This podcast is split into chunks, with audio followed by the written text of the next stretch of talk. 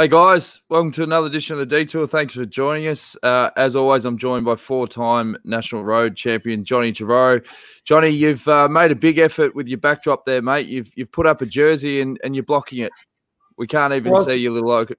Well, I tried to hang it somewhere else, but I couldn't hang it. That's the one I just took off when I went for a ride before. um, special episode, Johnny. It's the it's, too. It's, a, yeah? it's an old Orica green edge. So there you go. There you go. And it's it's Halloween. Happy Halloween. Do you say that?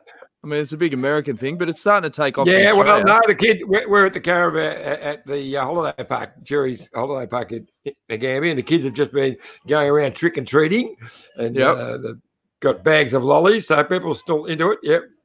I I actually went to America for Halloween. I was in New York. I think it was 2014. It was so much fun. I I've got a photo for you, Iffy. Uh, this was me dressed as Chucky and I met a uh, a random down the street and got a photo with her. She was obviously a whoopee cushion. Um, Which one's you? I'm the one on the left, mate. and uh, the costume was that good. There was no other Chuckies uh, in New York, so people were actually offering me five bucks for a photo like the pr- pros get in Times Square. So uh, yeah, um, we've we've got a monster episode. We're going to be checking in with George Bennett. He's just sent through a photo, John. Uh, this is what he's having to navigate his way through. This is his breakfast. There's an omelette and about four kilos of rice. Uh, and we're going to check in with uh, Allan Davis. We're going to give him a fair bit of stick. We can talk about the relegation of Sam Bennett the other day. And of course, Matt White, because we need someone that knows a bit about bike racing that can analyze what's going to happen because, mate, they are some filthy stages coming up over the next oh, couple of days yeah. at the Vuelta. Next two, next two days. Today is no wonder he's having all that rice uh, for breakfast because he's got a monster that day today and tomorrow. Uh, we've got some comments coming in. Uh, Tom says, I was wondering what was whiffy. Oh, about the whoopee cushion. Yeah, nice one. Yeah. And Sam says, Alex was on fire last night. Do you think Mitchelton-Scott burnt too much energy too early? No, I don't, because I think they were, he wasn't burning any energy. The rest of the team was just making sure they closed that gap because they thought he was a chance. Um, so, you know, the, um, they were up there. Uh, what um, young Stannard's riding really well, but um, wow, what a, what a ride of uh, of Roglic last night, eh? Oh, He's unbelievable. Um, when we spoke to George Bennett a couple of days ago, and he was talking about obviously the jacket gate incident, uh, but he said how he was still feeling good, and it was just a matter of you know once they got back on, you know there was they were outnumbered ten to one, uh, but he was still in good form, and he's showing it. And the punters agree. I mean, he's a dollar thirty six to win the Vuelta. I think he's three dollars sixty for the stage tonight. Um, is anyone going to get near him? Can Carapaz do it? Yeah, this will suit Carapaz uh, um, even more so because he's you know such a, a great uh, on the steeper climbs like that. But who can sell with, with Roglic? I was a bit disappointed. Carapaz actually eased just once he realised he was done. He eased a fraction, not realising the bunch would split, and that cost him the three seconds, which cost him the, the, the leader's jersey. Mm. It'll be really interesting if, if Roglic beats him easy tonight. Well, then it's game over. But yeah. I would be surprised. I, I think that those two have got a bit of a duel coming up. Okay, now let's get into our first guest. It's Allan Davis. Uh, we spoke to him the other day. Uh, he's working with the UCI. Albie, how are you traveling, mate? Good, mate. Go, JT. How you going, boy? Gail, there's the old frozen photo. It's always scary at the start when uh, you hear your oh. voice and your oh. lips aren't moving. You're like a ventriloquist, you are, Albie. A, a van, what did you say? Call him a ventriloquist? Uh, yeah. It's a ventriloquist. Um, That's what I said. That's what I thought I said. we have. Yeah, we, we, now, Allan, let's get straight into it. What happened two days ago, mate? You more than anyone should understand sprinting, and argy bargy is just part of the sport, mate. What happened? Oh, mate, it's a complicated situation. Um, yeah, definitely. I, you know, I understand sprinting, of, as you know well, and and I seen what was happening, sort of, not only in the last kilometre, but also in the last uh, few kilometres leading into the. There was a corner about a, a kilometre and two hundred metres out from the finish, mate so as you know, all the team directors give the same, uh, you know, uh, give the same um, information, you know, you have to go into the the corner at the front. So there was there was a lot of um, there's a lot going on coming into that corner, and obviously on the out on the, the coming out of the corner and coming into that sprint, and uh, yeah, there was um, unfortunately it wasn't just a little bit of rubbing shoulders. Um, two days ago, there was two violent um, shoulder shoulder charge movements from Sam. Unfortunately, that was just a little bit over the the you know the limit. So um, you know I'm not a commissaire, but the, at the UCI, but um, you know the commissaires had to make a decision, and uh, you know, and, and the reality is, mate, um, I don't think, and Sam, he also said it as well. He didn't really have to do it. Uh, it was kind of more an anger because he's seen what was going on. The same thing happened to his lead out rider in front of him at the time. So it was kind of like a you know get away from a from a mate as well. So uh, yeah, and the fastest guy it didn't affect the result. I'm I'm 100% clear of that. Sam was the fastest. He did the best sprint. The, the actual last 200 meters was really clean. Nothing happened. So yeah, it was just one of those racing incidents. And um, like I said Sam, after sometimes you win, some sometimes you don't. And uh, yeah, it's just how the cookie crumbles sometimes. So what happens in that situation, uh, Albie? Uh, so as you say, you're not a commissaire, but you're on that panel. Did they call you in and ask you for your opinion?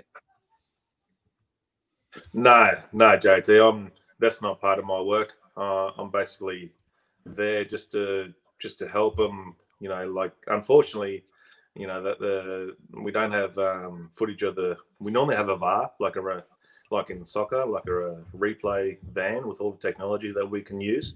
Well, I can't use the the commissaires use to make their decisions, but unfortunately, it's not here. So the the guys had to, you know, race around looking for footage to slow it down, and um, and with with the bubble situation as well, it wasn't easy to find people that are mm. in the same bubble as the commissaires.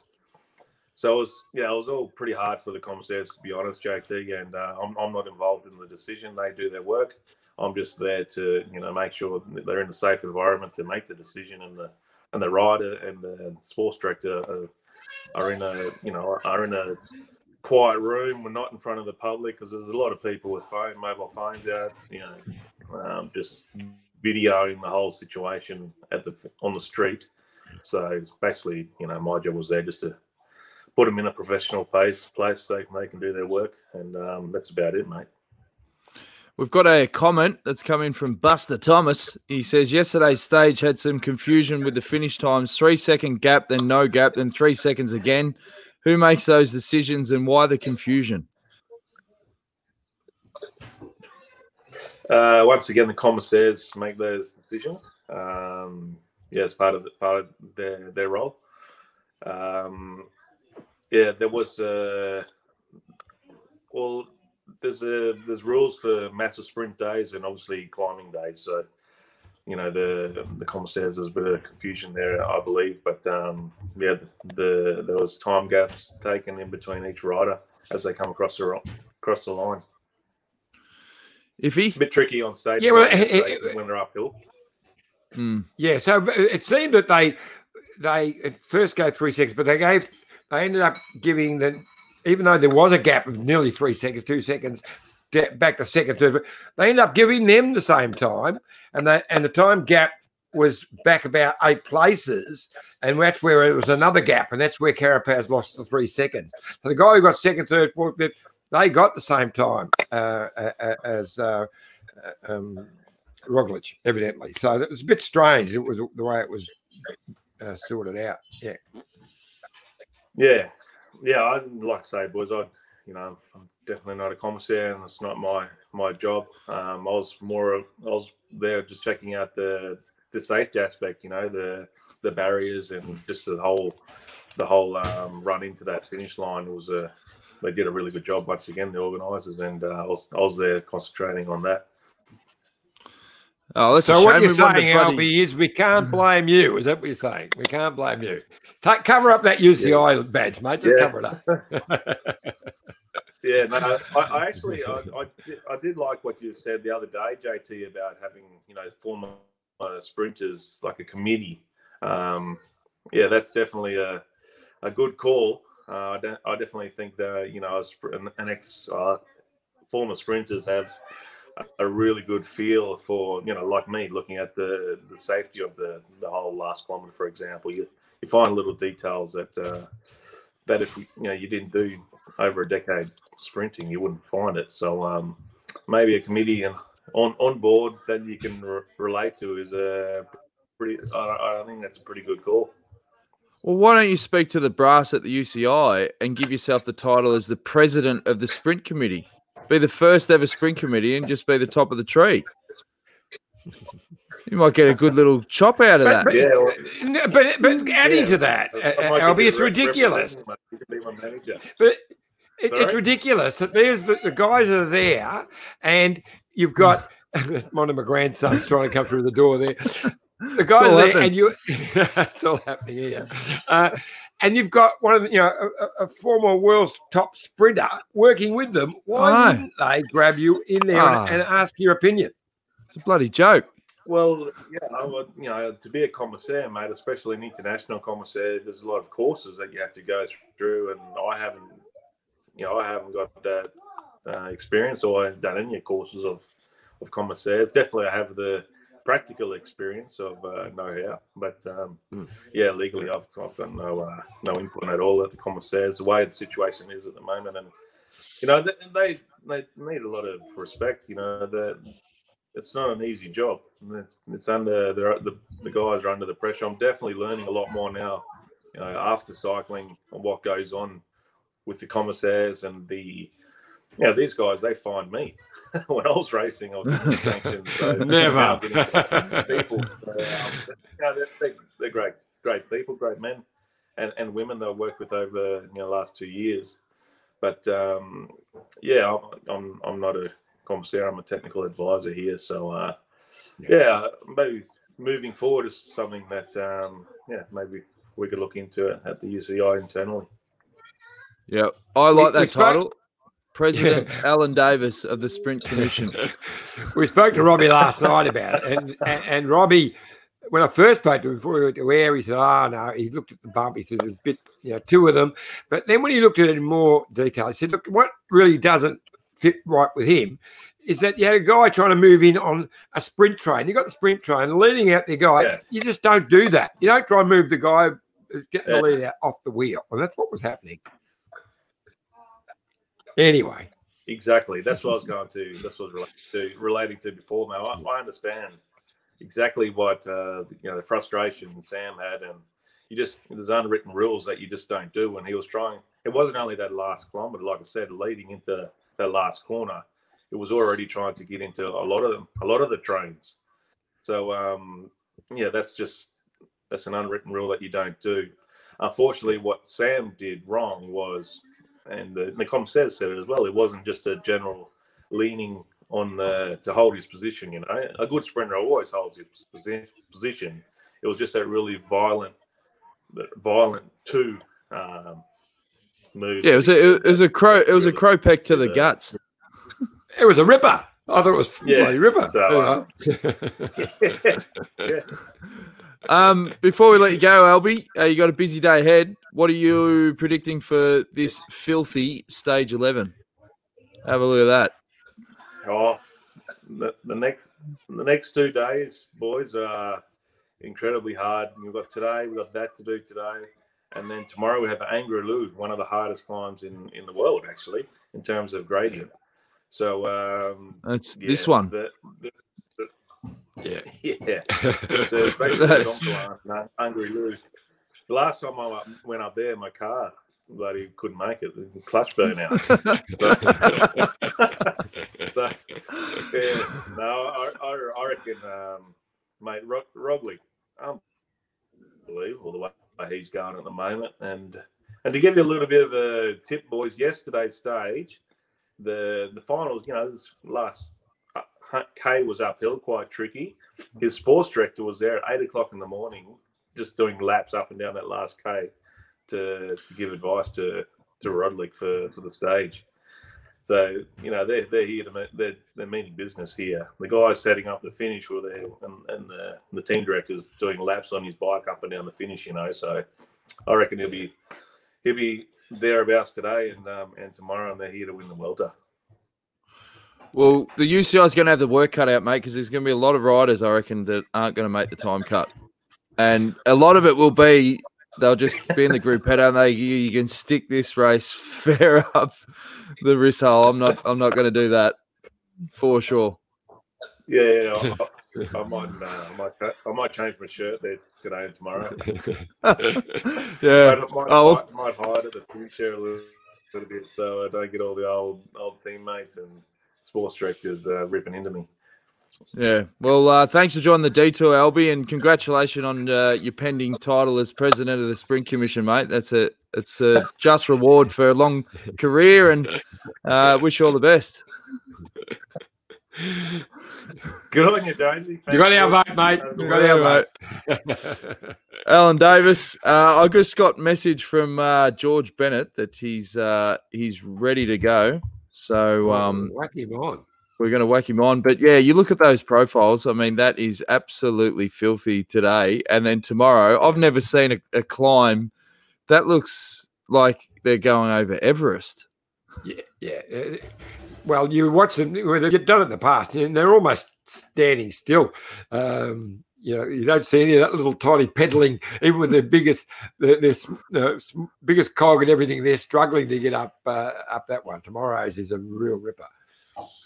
Um, Sam says Bennett was last across the line last night. He didn't look very well. Any news? That's not George. It must be Sam. No, no? Sam. Sam was in real trouble. Matter of fact, he they were they were trying to set it up for him because they thought you know some thought the sprinter might be able to get there, uh, so they were working for him. But he got spat quite early, and he was really struggling. He will have big trouble getting in the time uh, cut today, I reckon. Yeah. But Uh, not we've George. George will do it easy. Oh yeah, he's going really good. Uh, we've got another comment from Troy Rogers. Love the podcast, guys. Quick question: When a rider sits up on a climb, what sort of wattage would they be doing? Would you have any any insight on that, John? Or we'll save that for George. Say that for George. Yeah. Okay. Uh, well, before George comes on, I reckon it's time to give Michelin a plug, mate. Oh Have you got your script? no, oh, but, no, uh, no. I- Before before we do, before we do, I had a lot of comments of people saying you do talk over each other. So the finger, just keep using the finger, and then wait till I go, John, when we do the interview. So when we talk with George, our goal is we're going to get through this whole interview, and no one's going to talk over the top of each other. and yes. so far we've we've been very successful with the finger. Yes. Um, so So, but but do the do the uh, do the uh, bike exchange ad first while I go and find my, my notes. okay. okay, here's a quick word from our great mates at Bike Exchange. Look at this bike. You think it's just a bike, right? But it's not. it's a bike. 374 people are looking at. This guy, this girl, them, all looking at it. People from here, there, and wherever this is. People that are looking for a bike. Or just a piece of it. Amateurs, semi amateurs, and pro amateurs. This guy wants this bike, but with this crank and these bars. This could be the perfect match. But not this one. This girl has a bike to sell, and thousands of people might purchase it. Eyes on Bikes help grow small businesses. His, hers, yours, and the latest data and insights help those businesses keep moving.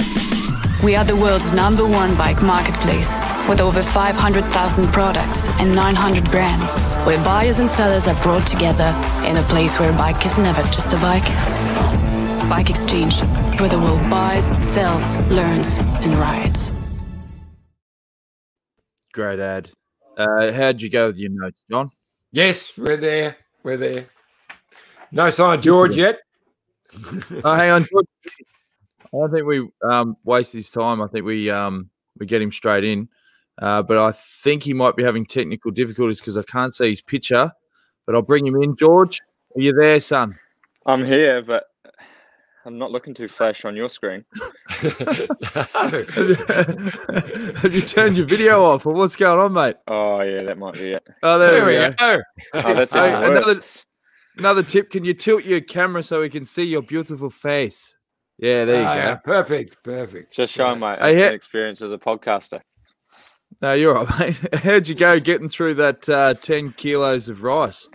Oh, I was a DNF on the last part.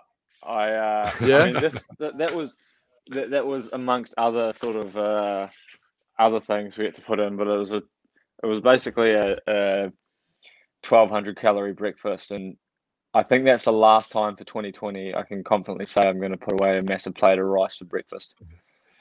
Yeah, like Well, it must get big day hard. today, mate. John, you just cut me off. You've done it straight off the bat. you didn't put- you didn't put your finger up, mate. Okay, keep going. Sorry, George. We're still learning this podcast game ourselves. John, would you like to ask George a question? I was just saying you'll need all the, every one of those calories, mate, because uh, it's a monster day today. It, it, it uh, looks like a real uh, a tough day in the office for you, bud. Yeah, it's a it's it's a real uh, Daryl Tuffy. Do you know who Daryl Tuffy is? Probably people don't know. who he is. Yeah. it's a tough stage. Um, and it's a queen stage, so it's all in today. Um, and I feel like after this weekend, we'll have a pretty after today and tomorrow, we'll have a pretty good idea who's going to win the Vuelta. Primoz must be feeling pretty good, mate. Like, geez, he looked strong yesterday, and uh, the confidence must be sky high at the moment. Yeah, yeah, he kind of flicked us a little bit by taking the jersey, so now we've got ride all day. Would have been nice if he just won the stage and didn't get them, and then we could have just been a second behind and let you know Cameron Worth and Froome do all the work today. But yeah, unfortunately, now I've got to roll up the sleeves and, and chase chase anyone that goes up the road, and I think it's going to come thick and fast from Movistar. They're just going to launch. They got three guys of the day. Oh, we've got Wi-Fi issues. I really remember about the stage was that um, Brambilla and Rovny punched on. Oh, Yes. Oh, right. what? I'm in a Yeah. fortified hotel. Yeah. So what I was saying was the only thing I remember from from this stage um, when I did it in 2014 was the punch on between Rovny and Brambilla. So um, that's worth a look. I, I, I recommend revisiting that. What? What happened? I don't. I don't remember. Oh, they uh, they just punched on. It's just it was good. Look it up. Google it. YouTube it for the viewers. Um, Okay. That was the one at the end of the the- stage, just after the finish of the stage, wasn't it? Yeah. No, no, no, no. They were on the bike. It was good. It was good. It was Oh, good battle. I mean, they were in the breakaway, and one wasn't pulling, and one had a guy behind or something. And Oh So- yeah, no, I'll have to Bring check it out. Bring back the hey. I've, I've actually got to shoot, boys. I'm, uh, That's all right, mate. We're, we're on. We're we're out of here, but um, yeah, today's the queen stage, and uh, wish us luck. Well, we're expecting a big ride from you today, mate, because Yeah, last time we had you on, you absolutely starred that day. So I think we're your uh, we're your Red Bull, mate. We give you a bit of wings, so I think you'll go today. Yeah, it's all us, mate. It's kilos. all the detour. Yeah, it's good. It's just really Well, what you know. It's like it's, a- it's a sure way to it's a, a, sure way to to make sure your day can't start and you get any worse. You know, you start with a detour and then it's only uphill from there. Oh, what a way to finish. Good on you, George. We'll speak to you soon, mate. All right, boys. See you later. Thanks, Anyway. George. See you, mate. Well, that's all you need. Short and sharp. We got an insight into what he's eating. The guys are confident. George is pissed off that they've taken the jersey early. Um, sensational. We'll have to go, we'll have to Google that fight uh, that he was talking about. So uh, see if we can find that. Yep, for sure. Um, I can't remember that fight. Normally, I'm pretty good with those er- eras around 2014 and so yeah. forth. Yeah. Um, all right. John. Mitchelton Wines. Okay. And I'll be there tomorrow, as I mentioned. My uh, uh, son's 40th birthday tomorrow, so we'll have some special pics uh, to, sh- to show you. But uh, um, one of Australia's favourite wineries and a place of escape, Mitchelton Winery. Experience the history, the beauty, and the serenity of the Goulburn Valley at your own pace. Looking over the vineyards from the iconic tower, staying at the new hotel. There it is, there, just absolutely glorious. Relaxing by the pool, recharging in the day spa, exploring the seasonal menu at the Muse restaurant, which I will be doing big time tomorrow, stopping by the Providore, uh, touring the cellars, and of course, tasting their signature wines. It's become a very popular uh, venue for weddings and major functions. And of course, make sure you get down to the uh, Aboriginal Art Gallery, uh, which is world class, and have a look at the amazing uh, uh array of paintings. And of course, the uh, $10,000 uh, Land Cruiser with the $1.2 million paint job. So I'll be down there putting a bid in for you tomorrow. It is one of the most expensive cars in Australian history. You've got to get down and see it. It's it's one of a kind. It's absolutely by end, by end of this Vuelta, it'll be worth about three million, I reckon. for sure. Um, so, what is the plan for the 40th? What do you, are just going to sit around, have lunch, and you got anything else? Yeah, so we're, we're going to the Muse. Uh, um, mm-hmm. We've got uh, two tables. So I've got my four kids, and most of the grandkids got weren't allowed to come. All the adult grandkids because they were driven us mad. But the three little ones we we had to bring along, the four little ones. So, um, so they'll be. Uh, making a nuisance of themselves, but the rest of us. So we're going for a beautiful lunch and then um, into uh, wine tasting uh, after lunch, and uh, and then we're just going to try and work out how we get home. Oh yeah, they're minor details. Hey, um, just on that chat with Allan Davis before that, that's a good idea. If he gets on the front foot and creates like a some sort of sprint commission or something just for those sprint stages when they have to review it, that makes sense, doesn't it? It does. It needs um, it, it needs some uh, of the DSs. We get, mm. we'll talk to Whitey about well, it. We need some of the DSs. Well, and, and here he comes uh, to, to, to suggest it to them. Morning, gentlemen. How are you, how are you, Whitey? Yeah, good. Yourself? Good, thanks, mate. Good, thanks, mate. Um, um, we've got a bit of an echo going on at the moment. I don't know what's happening there. But anyway, um, how's the school sports going? Good, good. Just uh, my oldest son's about to kick off actually, and then I've got to go straight to football after that. So busy morning this morning. Looks like we've got a couple of filthy stages ahead at the Vuelta. Um, can anyone roll Roglic for this tour? You think? Uh, look, I think Carapaz Carapaz looks very good as well. Uh, but I, I, do see it. I do see, I do see it eventuating into a bit of a two horse race between those those two gentlemen. And after this weekend, you got you know then you got a rest day, then you got the only time trial of the race on Tuesday, and I think after that, whoever's leading by Tuesday afternoon is going to be pretty hard to dethrone. Iffy, iffy. Yeah, so the because the last week is nowhere near as severe uh, as the first half or just over half of the world has been. These two days are definitely the toughest. But as you say, uh, Whitey, whoever's really leading um, on Tuesday will be the winner. I mean, even if Carapaz got a small lead over the next two days, he's probably going to lose, you know, 45 seconds something to Roglic in the time trial anyway.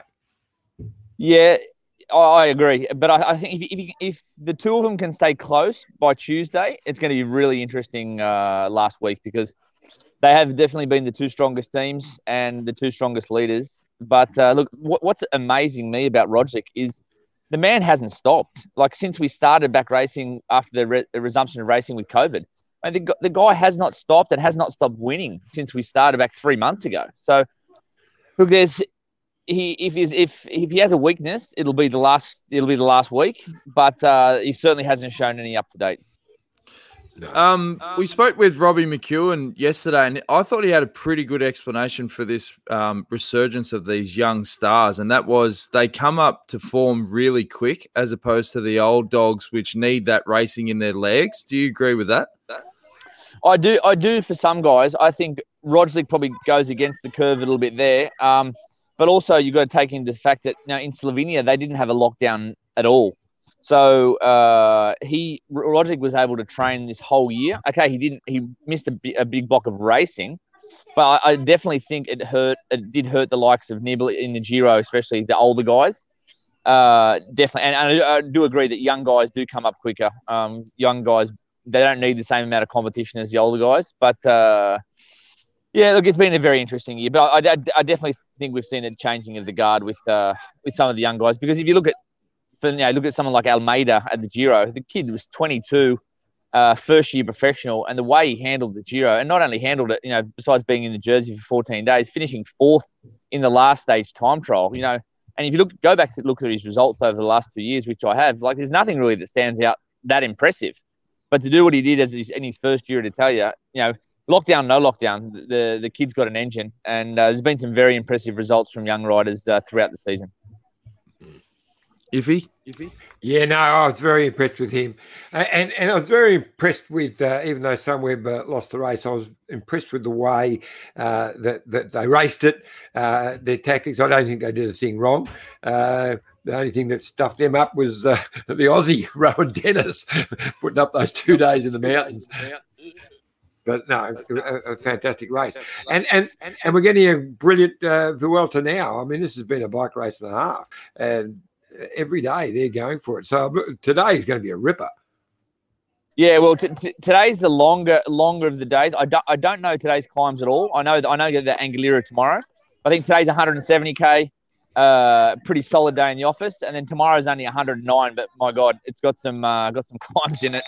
Uh, and usually, usually the usually the shorter stages are, more entertaining and race the harder anyway. So regardless, they're, they're, they're hard finals, and I think you're going to see you're going to see a lot more of a shake up in the GC by uh, by the end of the weekend.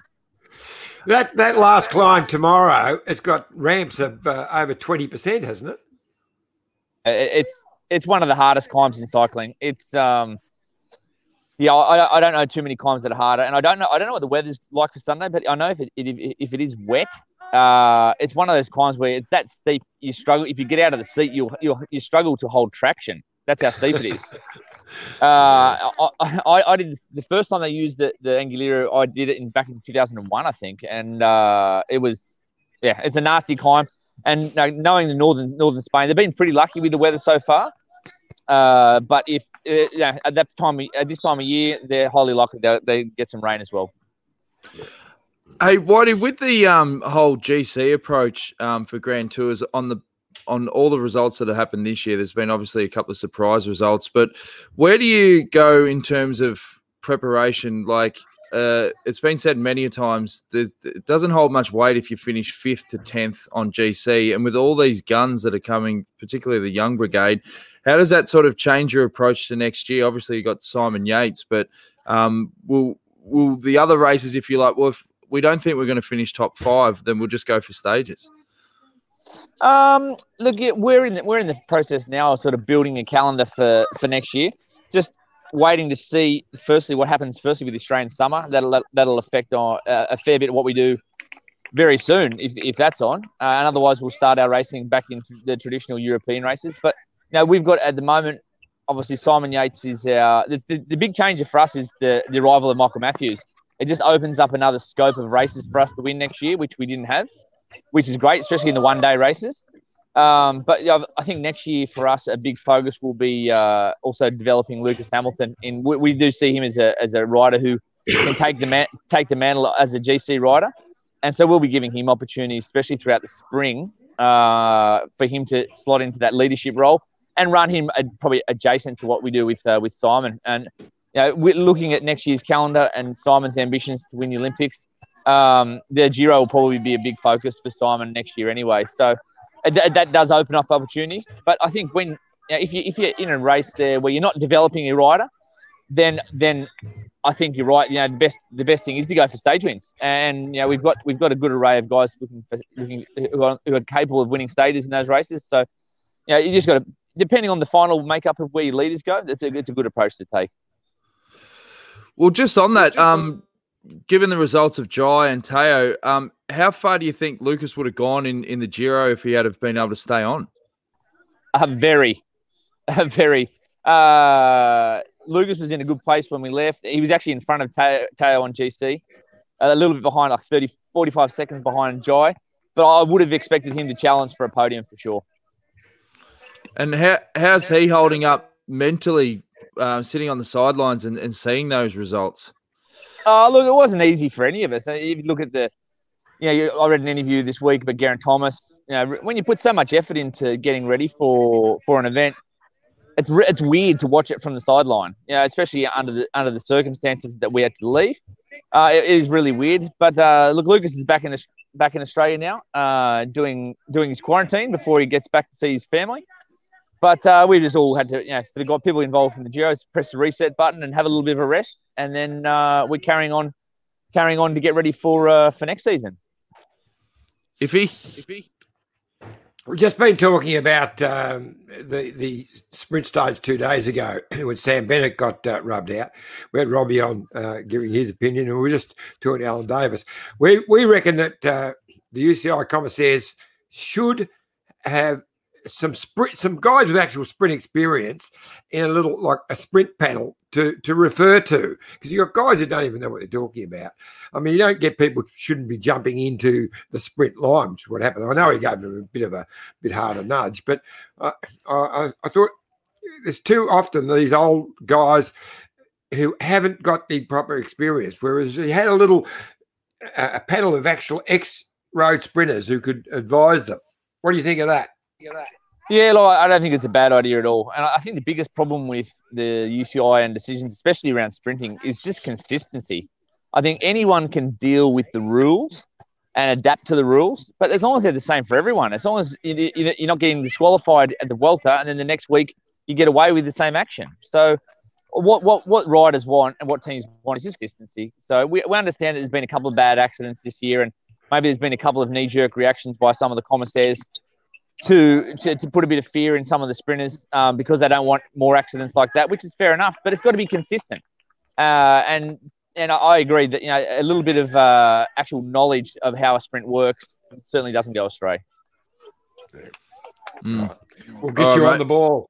we'll get the panel going, mate. Well, they've got someone like Allan Davis there. He's working with the UCI. Uh, uh, you know, I, I, on every stage, he's there to be able to to, to speak to. You think that uh, you know, someone like that, who was a good sprinter and, and knows what he's talking about, you think they could have called him in? And it's not that big a move. It's not that big a move, and and and uh, it just adds a little, little more of credibility to, the, to their decision in the end. Yeah. Yeah. Uh, All right. Well, thanks for joining us again, Whitey. Um, what's the score at the? What are you at the handball? I'm at handball at the moment. She's zero zero at the moment, mate. How do you go watching from afar? Are you one of those obsessive parents that can dive in and get quite emotional, particularly when it comes to sports like soccer? I have known to be, but uh, actually, the the soccer parents actually here, uh, I think they do many places around the world. They scare me actually. They are uh, wherever the sport is, whatever the most popular sport is in any nation, the parents there are usually the most feral and uh, they're all they're all they all think their son's going to turn them into the next Leo Messi and take them out of Spain. Uh, but yeah, it's pretty. It's, football is pretty serious, but I, the, the, the parents handball and football are totally different. And it's the difference between it's a you know it's, it's a professional sport here in Europe as well, but certainly not with the same money. So the parents are not quite as obsessed. Well, they had um, professional coaches for these under sixes. I remember you telling me back in the day. Yeah, yeah, yeah. No, mate, you go to any park uh, of an afternoon in Australia and you'll see the one on one professional coaching with the kids with soccer. It's a, it's a big industry. It's a big industry. And then you know, parents paying someone to coach their little Johnny to, to, to improve and to move his way up the ranks. Uh, but it doesn't happen here in Spain, but it, it happens in Australia. It wasn't um, Julian Dean's kids? They couldn't get a start for the local side in Valencia, and then they went back home to um, New Zealand. They were representing the country. Yeah, well, not not quite the country, but very high level. No, it's true story. Uh, Julian's oldest son, because the kids here, the kids here start football at three or soccer uh, at three years of age. So, and and they're training twice a week for an hour at least. So by the time they get to seven years of years of age, you know they've done the amount of training and skill work they've done is nearly double of what kids in Australia do at the same age. You know, kids don't play football at three or four years age, maybe five or six. So they've got a couple of years, they're a couple of years up already. So Tanner was just he was just an, an average knockaround kid here in Spain, not not one of the best kids. And then when he went back to New Zealand, because he'd had so many years more skill work, he was just run. And yeah, in back in Australia and New Zealand, you know, there's Auntie Auntie Auntie Jane and Uncle Bob are the coaches, and you know, and here in Spain, all the the the coaches of the younger kids are are athletes. So what they do is a kid because most of the bigger clubs here they have they, they have a senior team that play in fourth division or whatever, and so that those players are semi-professional. But part of the deal is that they'll pay them to play in fourth division, but part of the deal is they have to they have to coach an under seven and an under nine team. So actually, the coaches here are are actual players, and and so the level of coaching here is higher and it's subsidised. which uh, there's no written, no uh, no surprise why a country like Spain is one of the world's best in football. Yeah, fascinating stuff. Well, as we said, thanks again for joining the detour, mate. Get back to the handball, and uh, we'll check in with you just before the end of the Vuelta and, and get your take on what's uh, going to transpire over the final couple of stages, mate. Yeah, perfect. Big weekend ahead. Be great watching. Good stuff, mate. See you, gents. See you, see you, Matty. See you, Matty. There's uh, DS Matty White. Geez, I had my work cut out then. I had to mute his mic every time we started talking so we didn't get that I echo. know. See, these are Yeah. these are all the things you don't see behind the scenes, Iffy. I didn't realise that. Oh, yeah, yeah. We, we- but the minute I leave you completely alone, you, you can't handle it. Mate, I, I, I'm at the peril of this technology. Now, one segment that we used to love on this show was the Detour DeLorean. I thought, why not bring it back for tonight? Uh, let's go. Roads? Where we're going, we don't need roads.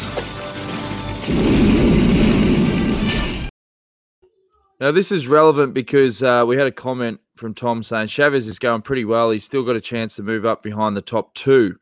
Um, where is he on GC at the moment, Iffy? I think he's still four No, or he- five minutes behind. him. Yeah, no, not quite that far, but he, he's dropped back a bit over the last uh, uh, couple of days. Yeah.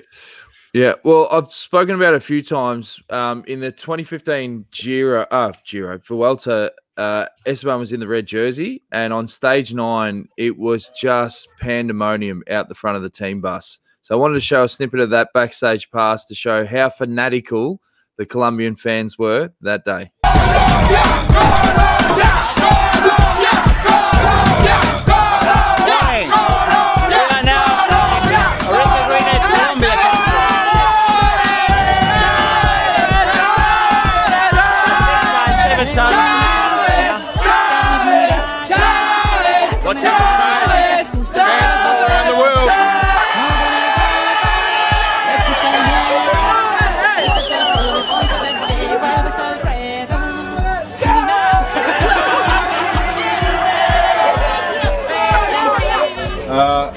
Chief of security, does this scene worry you a bit? I think for today you need some somebody bigger, eh? a little bit bigger than uh, than me, I think. So you've been uh, relieved of your duties. Yeah. Well, actually, it's funny you ask. Um, this morning I had a call. You remember uh, the first stage we had uh, we had Katy Perry on the on the backstage pass, and then yesterday she saw the footage of uh, me working as a bodyguard, and she actually gave me a phone call. Uh, Really? Yeah, yeah, yeah. I said uh, for the next two weeks I'm not available, but maybe after that. You So, thought you uh, were in the first minute though.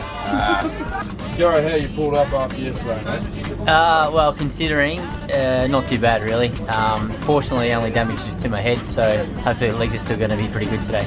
And uh, pretty crazy scenes out the front of the bus today, mate. Yeah, too right. I reckon we should probably go and do uh, tour of Colombia after looking at these sort of uh, these sort of fans.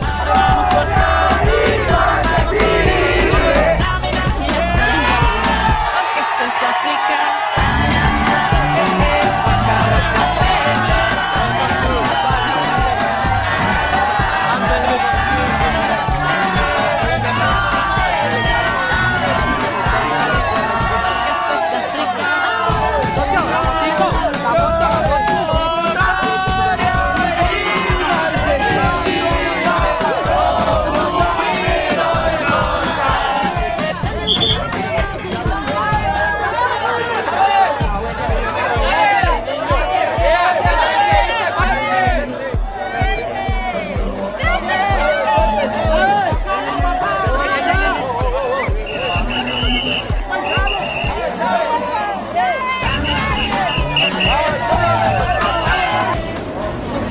going on, mate? They didn't hang around to wait for you.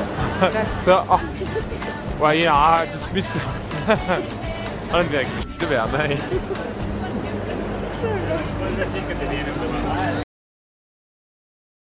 Poor Mitch. I didn't wait. They didn't wait around for his autograph. But yeah, So- no, that was that was crazy. So Esteban is seventh at three minutes twenty-eight, uh, but but he's only still only a couple of minutes. Uh, Like so, Dan Martin's third at twenty-five seconds. Hugh Carthy at fifty-one. Then it's one fifty-four. So fifth is uh, Enric Mas at one fifty-four. So it's only just a minute off that. So in the next couple of days, uh, and, and Mm. these are climbs that really does uh, suit uh, um, the little um, smiling Did you, assassin, as they you call it. burp? did you just burp then? No, I didn't. So don't blame your uh, sound malfunctions on me, Daniel. Mate, I'm going back to 44 minutes and 53 seconds. I'm going to run the tape after this. I, I, did, I did not burp. Okay. Or, or make or make any other bodily sounds. Okay. Okay. All right. Could be, um, it could be different tomorrow night, though, after the, the big uh, day in uh, at Mitchell. oh yeah, you're gonna have to. You're gonna have to make sure you're chopping in waters, mate. You know, we don't want to let. Um, what was his name? Les Patterson. You don't want that sort of Celine. Celine, Yeah. yeah. Uh, now we've got a comment from Sh- our mate Stewie McIntosh. If he always has some great stories, does he have any about interactions with some of the biggest names in the sport, like Eddie Merckx or Lance Armstrong? What do those blokes like to talk to? Oh wow! How long Yeah. have you got? Yeah. Well, How I, I, long work, have you got? I, I work a couple of uh, quick ones. Well, I, I I interviewed Lance a few times, but, uh, um, but then on the tour of Ireland, wallet. tour of yes, I did. The tour of Ireland, we we uh, uh, uh, got stuck with him in the pub. But when I got crook with cancer a few years back, right when he was uh, at the height of his uh, um, problems, he did send me a, a, a really nice email wishing me the best. But I've got a couple of great Eddie Merckx stories because I uh, when Eddie broke the hour record, we got there. I think I have told this on on on, on detour before, but so Donnie Allen, myself, and Clyde Sefton, we were riding through a Mexico amateur race, and we all got eliminated. And a guy named Mike Neel, a very good American. So we right across Mexico, we were miles away. It took us a day and a half to get to Mexico City. And we got there the, the day that he uh, uh, broke the hour record. We were there and, and watched it jump the fence. We were one of the first to him. And we're in the, this big crowd. We're getting pushed. And I got this little home movie camera and I hit him in the head with the camera. You see, he's just broken the hour record he's having to rub his head. And years later, I got lucky enough to race against Eddie and, you know, whatever. But I was the first person to import his bikes into Australia, and I was out to dinner with him, and I told him that story. As soon as I said I hit you in the head with the camera, he started rubbing his head. I remember that. I remember that. So uh, yeah, my Eddie Merckx story. I was one of the few people to hurt Eddie Merckx. Well, there you go.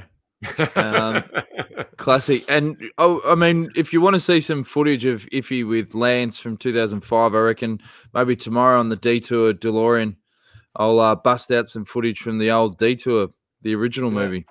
Uh, uh, uh, uh. Yeah. Uh, all right. A few more comments, just general checking in. Uh, Carolyn, g'day. Uh, Jenny Whitehead, good evening, George. Sorry, I should have showed that a bit earlier. Um, and then Wombat, he says, surely if the commissaire accreditation does not require sprinting experience, then the accreditation system is flawed and needs fixing. I agree, Wombat. On your Wombat. Uh, we got another question. Geez, the fans are into you, John. JT, how'd you get into journalism? Actually, a guy named Colin Duck, who was one of the great editors of the uh, of the Oh, Sun, Ducky. Ducky, a, great man, um, contacted me a couple of years after I'd stopped racing and asked me if I'd just like to do a comment piece on the Sun Tour. I said, oh, okay. So uh, that's how I started.